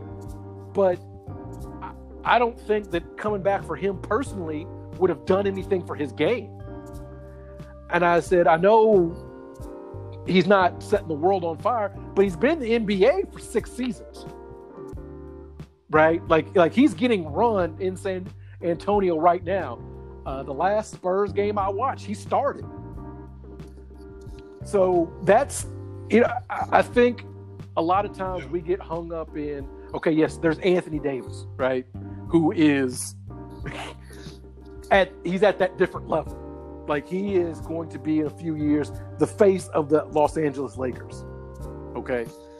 But there's something to be said for guys that are just in the NBA for a long time. You know, you don't have to be you you look at Patrick Patterson. I mean, dude still he's he's still out there, he's still in the league. You know? And and I think there's something to be said for longer. Look at Nazr Mohammed. Right? The last dude in the NBA after off of the 96 and 98 he, he played forever. 18 years. We're talking about him, the, the Tony Delco. So there's something to be said 10 or 12, to, to still and, and play. You know, not just be kind of hanging on that kind of stuff, but still be contributing. So I'm like, so Trey Lyles to me, that that to me is okay. Yeah. You know, no, He's not barely hanging on and two way contract and G League here. right, and that's No, he's that's that's on the squad. not everybody's going to be a star, right? That's just that's just the the, the way the it's all set up. Like I, you know, we were playing, you know, talking about playing pickup with Roger earlier. If you play with a play basketball with like someone that played at the Division One level, you'll understand how different it is to be that good. Like, you know, I played against Luke Hancock, Louisville Cardinal, uh, MOP of the 2013 Final Four. Who, I mean, he didn't make it in the NBA, whatever, great guy. And you're thinking, oh, this guy, all he could do was shoot, right? Man, buckets, dude. I mean, like it's like trying to foul him, and I couldn't foul him and make him do an and one. Like he went ahead and scored anyway. Like I, I don't think people understand. There's a gap between hey, I, I played with somebody that was good in college or good at high school, and somebody that played at elite D1 Final Four championship level. Like there's a gap. And those guys, there's a gap between sitting the bench at the NBA. Like there's layers to this. And uh, one of the Bomani Jones podcasts, he was talking to, I think it was Joel Anderson. You think about all the great guys you watch in high school, whatever the sport, football, basketball, whatever, who just were dudes in high school. And you're like, well, how many of those guys did anything in college? Well, that's a short list. And then how many people make it to the NBA? Even shorter list.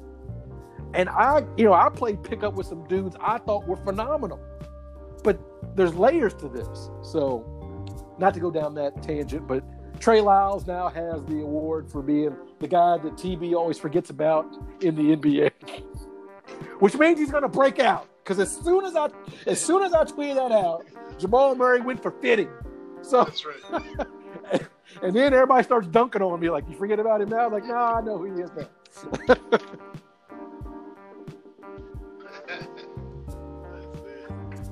Before we hit the Alabama and college football, so we gotta give congratulations to friends of the show, Lonnie and Cassidy Rowe, Shelby Valley. They went back to back. They won the 15th Region All A Classic again the other day. They beat Paintsville, uh, Pikeville, I'm sorry, 53-44 to win that tournament again. Uh, Cassidy is back healthy and they're back playing. And of course, we had a ball talking with them just a few weeks ago before they started again. And congrats to them. For Absolutely, friends of the show. Absolutely.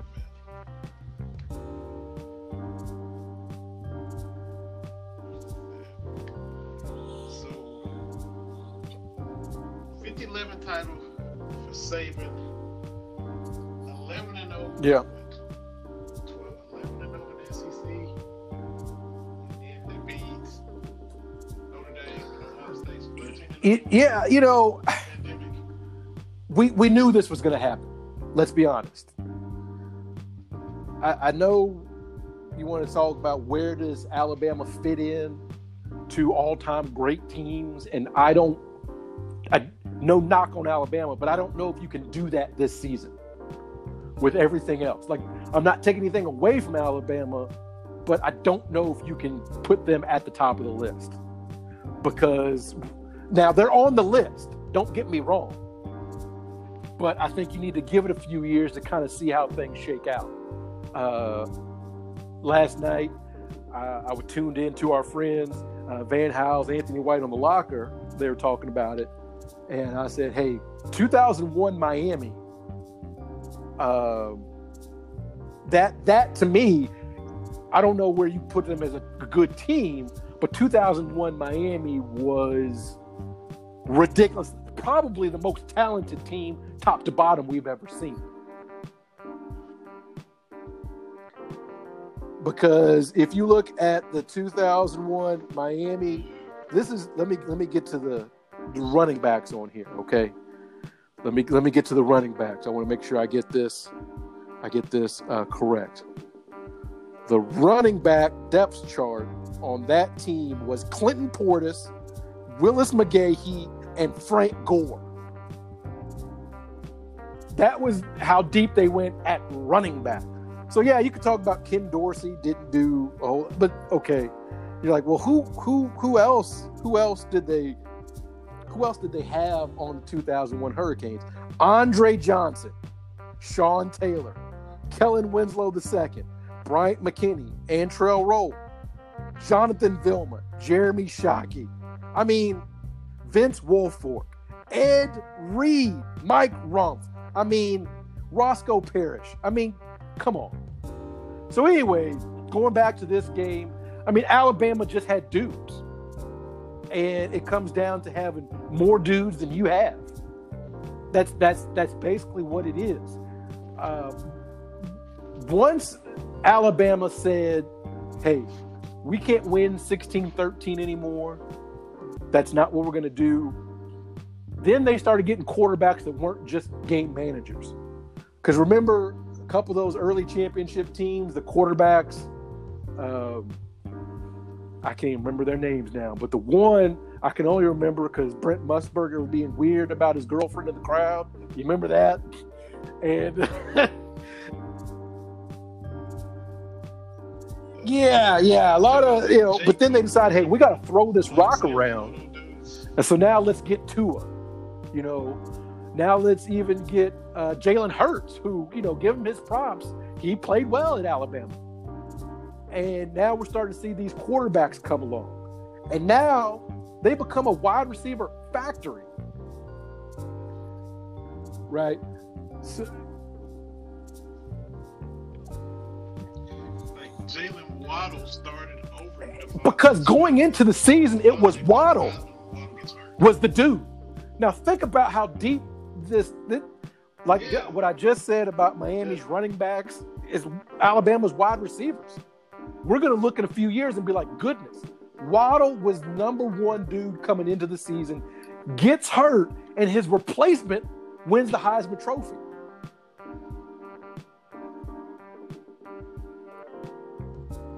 And DeVonta Smith was the one who caught the touchdown from Tua. So exactly, To replace Jalen Hurts. So- you know. Well, and once Alabama said, "Hey, we're going to start throwing this ball around," now they're bringing in four five-star receivers for next year.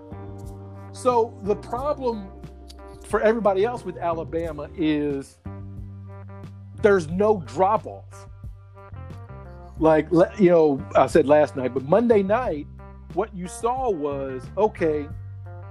You you you've been tackling and chasing uh, uh, Najee Harris for for for, and they brought in another guy, number four, can't think of his name, and he's running people over. That is that that's your reward for all this is you you you played their ones. Their twos can start anywhere else.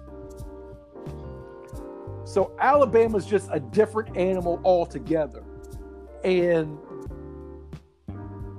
we talk about the same teams over and over again and i get it but alabama has been doing this since the bcs days right?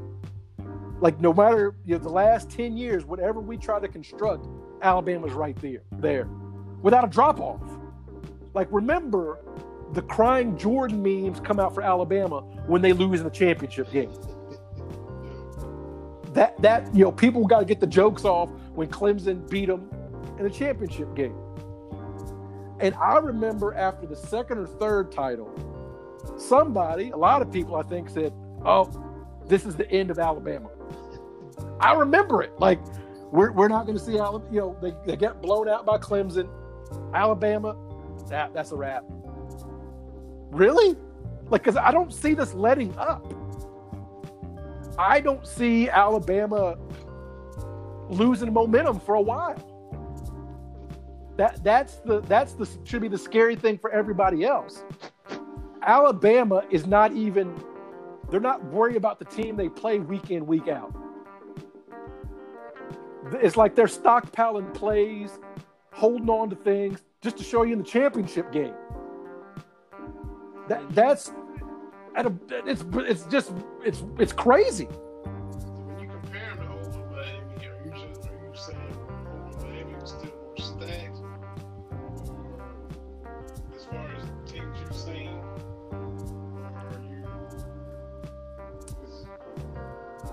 Not look, knocking Alabama. no, They're just where everybody else wants to be, and like even Clemson and Georgia, as good as they are, they ain't there yet. They, they Right. trying, But they they ain't there yet because you've seen what you saw what Alabama did to Georgia. And Right. And you saw what Alabama did to Ohio State, and you saw what Ohio State did to Clemson. right now, and, and the reason I say we gotta we have to take a step back and let these things kind of sort out is because yes, Alabama this year was a great, great team. They're on the list. But when I when you look at and, and look, we're all t- we're talking hypotheticals here though, right? But 01 Miami, Frank Gore is third on the depth chart at running back. and he's what second leading rusher in NFL history. You know, you got Ed Reed, Hall of Fame. You got, I mean, you got a lot of all pros. That that you know, and a lot of all pros on the second team. That's that's where I'm talking about. We've got to let these things sort out. You know, I, I think, but when you start talking about, man, did you see like 95 Nebraska special team, special team, right? You got 01 Miami. You've got those teams that, and, and this is what happens. There's a Super Bowl winner every year, but there's only a few teams that that really kind of resonate, right? Like, look, my 49ers lost to the Ravens a couple years ago in the Super Bowl. But is anybody really talking about Joe Flacco when you talk about Super Bowl performances? No. Right? You know, there's just sometimes there's just games that just happen. But then there are teams that come along that really make it special. Like the Bears in 85. Like everybody still knows Super Bowl shuffle, the fridge. There was just something about that team. So, yes, there's a champion every year, but there's not always a historic team every single year. yeah, if that yeah. if, if that if that makes sense, Yeah. you know, and and when you look at uh, whether it be baseball or whatever, you know, sometimes those memorable teams are the ones that don't even win the championship. Sometimes, so uh, Alabama won. Congrats to them, but where they fit on that pantheon, we'll have to see how it plays out. Yeah, because last year they were talking about LSU, the same things. That was the first team to go 15 and 0. And now there's them, which, I mean, everybody navigating COVID the same had COVID. For them going defeated, that is, that is noteworthy. But I, I will give them extra credit because, you know, it's, everybody is happy when other teams want their coaches. You know, we've seen you know, some guys leave Kentucky and, stuff like that. He's doing it with different coordinators every year. We, we've seen Kirby Smart leave. We've seen Jerry Pruitt leave. We've seen Jimbo Fisher leave. Sark just left the other day. Lane Kiffin was there for a minute. Mike to in Colorado.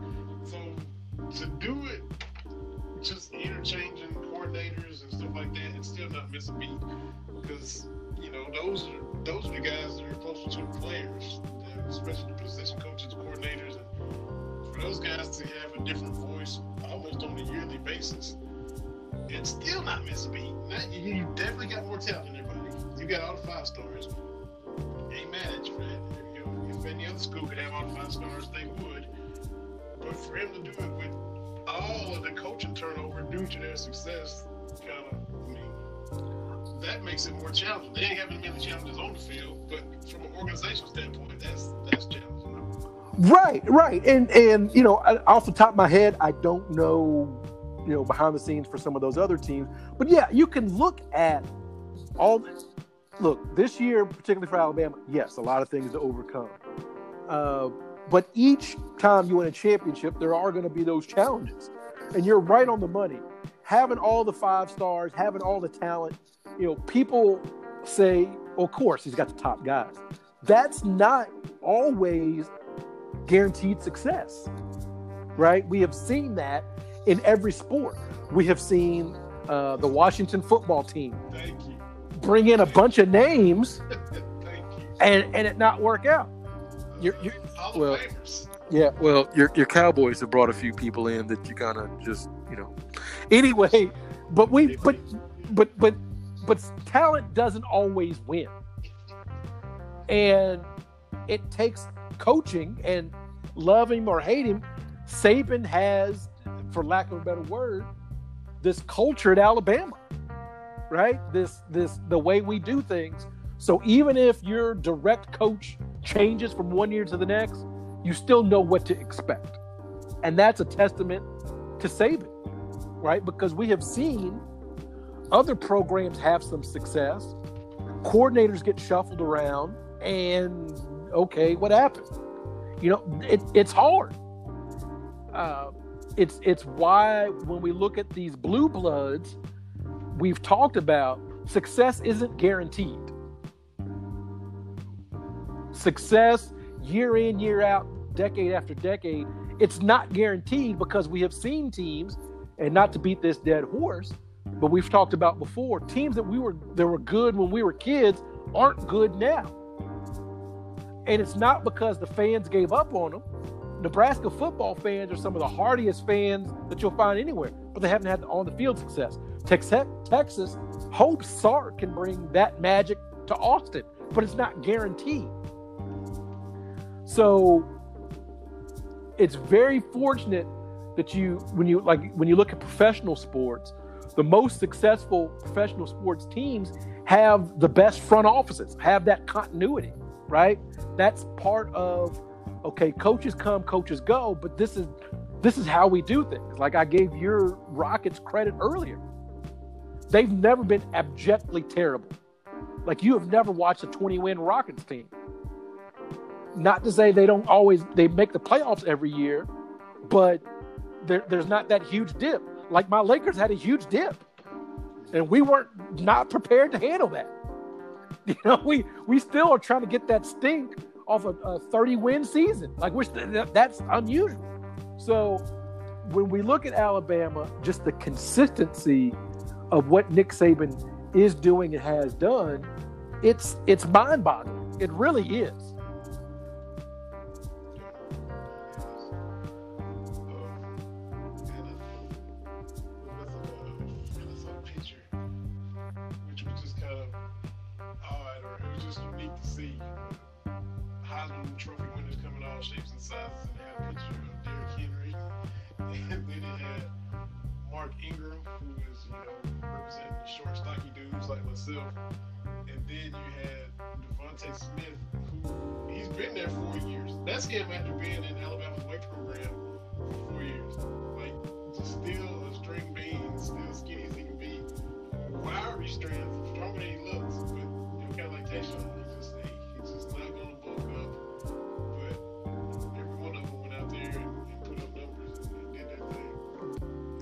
the, the and and this again, the craziest thing was that Alabama had never had a Heisman Trophy winner until what five six years ago.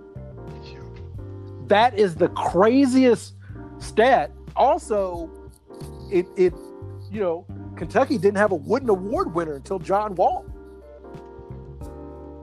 which I thought was, but the and that's where I make that comparison between Kentucky basketball and Alabama football they haven't always had the best like individual player. But the teams have always been very, very good, championship level good, right? That's I think where you can kind of make that analogy between the two programs. And I'm not saying that we haven't had dudes, but you know, when you've got Michael Jordan and James Worthy coming through North Carolina, I, you know, I, I would be hard pressed to kind of say to draw a comparison between uh, you know you know Kentucky's dudes, if that makes sense. Right. So on that level, uh, pre-cal, yeah. Yeah, and, and, and now we've had some some some absolute studs, and you know we've had some success. Obviously, like everybody else, we would want more, but um, college football because this was the least watched championship game of the playoff uh, era. I think going back even to the BCS days. College football has a problem. The the games, Alabama's almost too good. Right? It's it, and I'm not saying that they win it every year, but the games aren't competitive. Uh, oh, yes, there was a last second throw from Tua to DeVonta Smith a few years ago, but a lot of these championship games just aren't, and the playoff games in general, they're just not competitive football. And I can see people not being interested in that.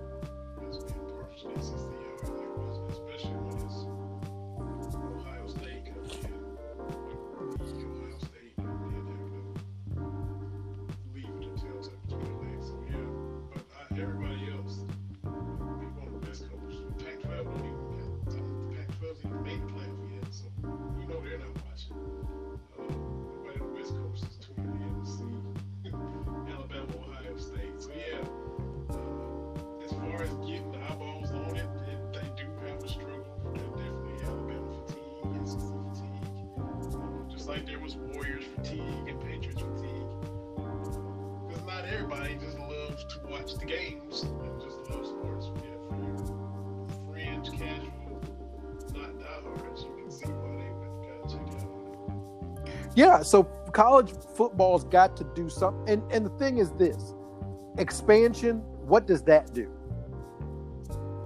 You know, that. But even if you get Cincinnati, what's Cincinnati going to do to, to, to Alabama? Like I, I like I, I don't know. Like I don't know how you fix it. And and and college football, the way it is set up, the way it is so regionalized, I I don't know if there is a good way to crown a champion. Like I, I don't. Like it didn't make any sense in the old bowl system to have you know the top three or four teams all playing different opponents and you wait for New Year's Day and then everybody takes a vote. Like that didn't make a whole lot of sense. But you know, the BCS didn't make a lot of sense and this committee doesn't make a lot of sense. I don't know that there's a way for college football to to do it that does make sense. To be honest with you, I don't know that there's a way to do that. And there and there may not be because college football is such a regional kind of kind of thing. It's just it's tough. It's it's it's really tough uh, to to do.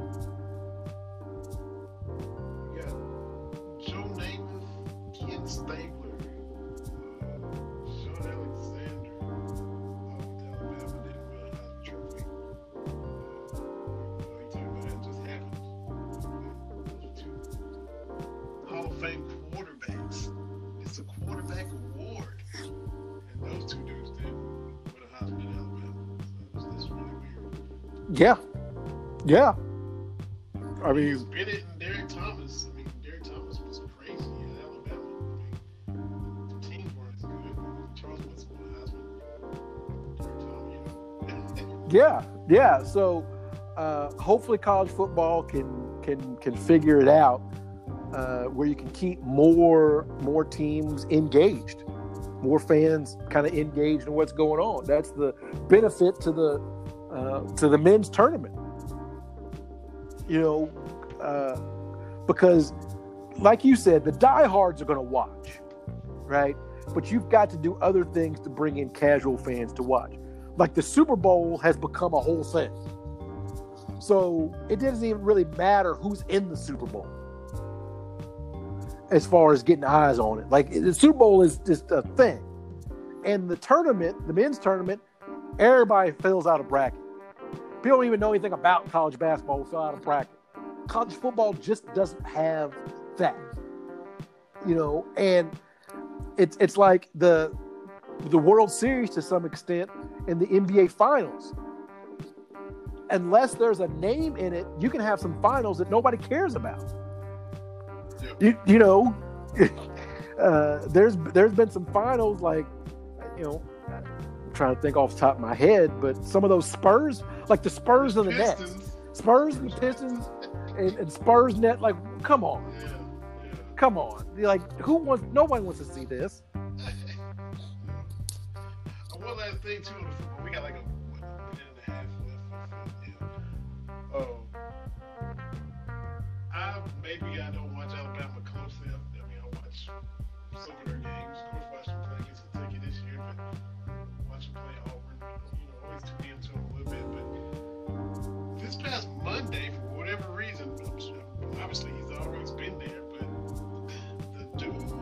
was trailing Nick Saban with the cup of Gatorade. I hadn't seen him before, so I was tweeting like, "Who is this dude?" At first, I thought he was like holding the cord to the headset, but no. And, and Saban's headset did have a cord. The dude was not holding the cord. He was just following him around with a cup of Gatorade.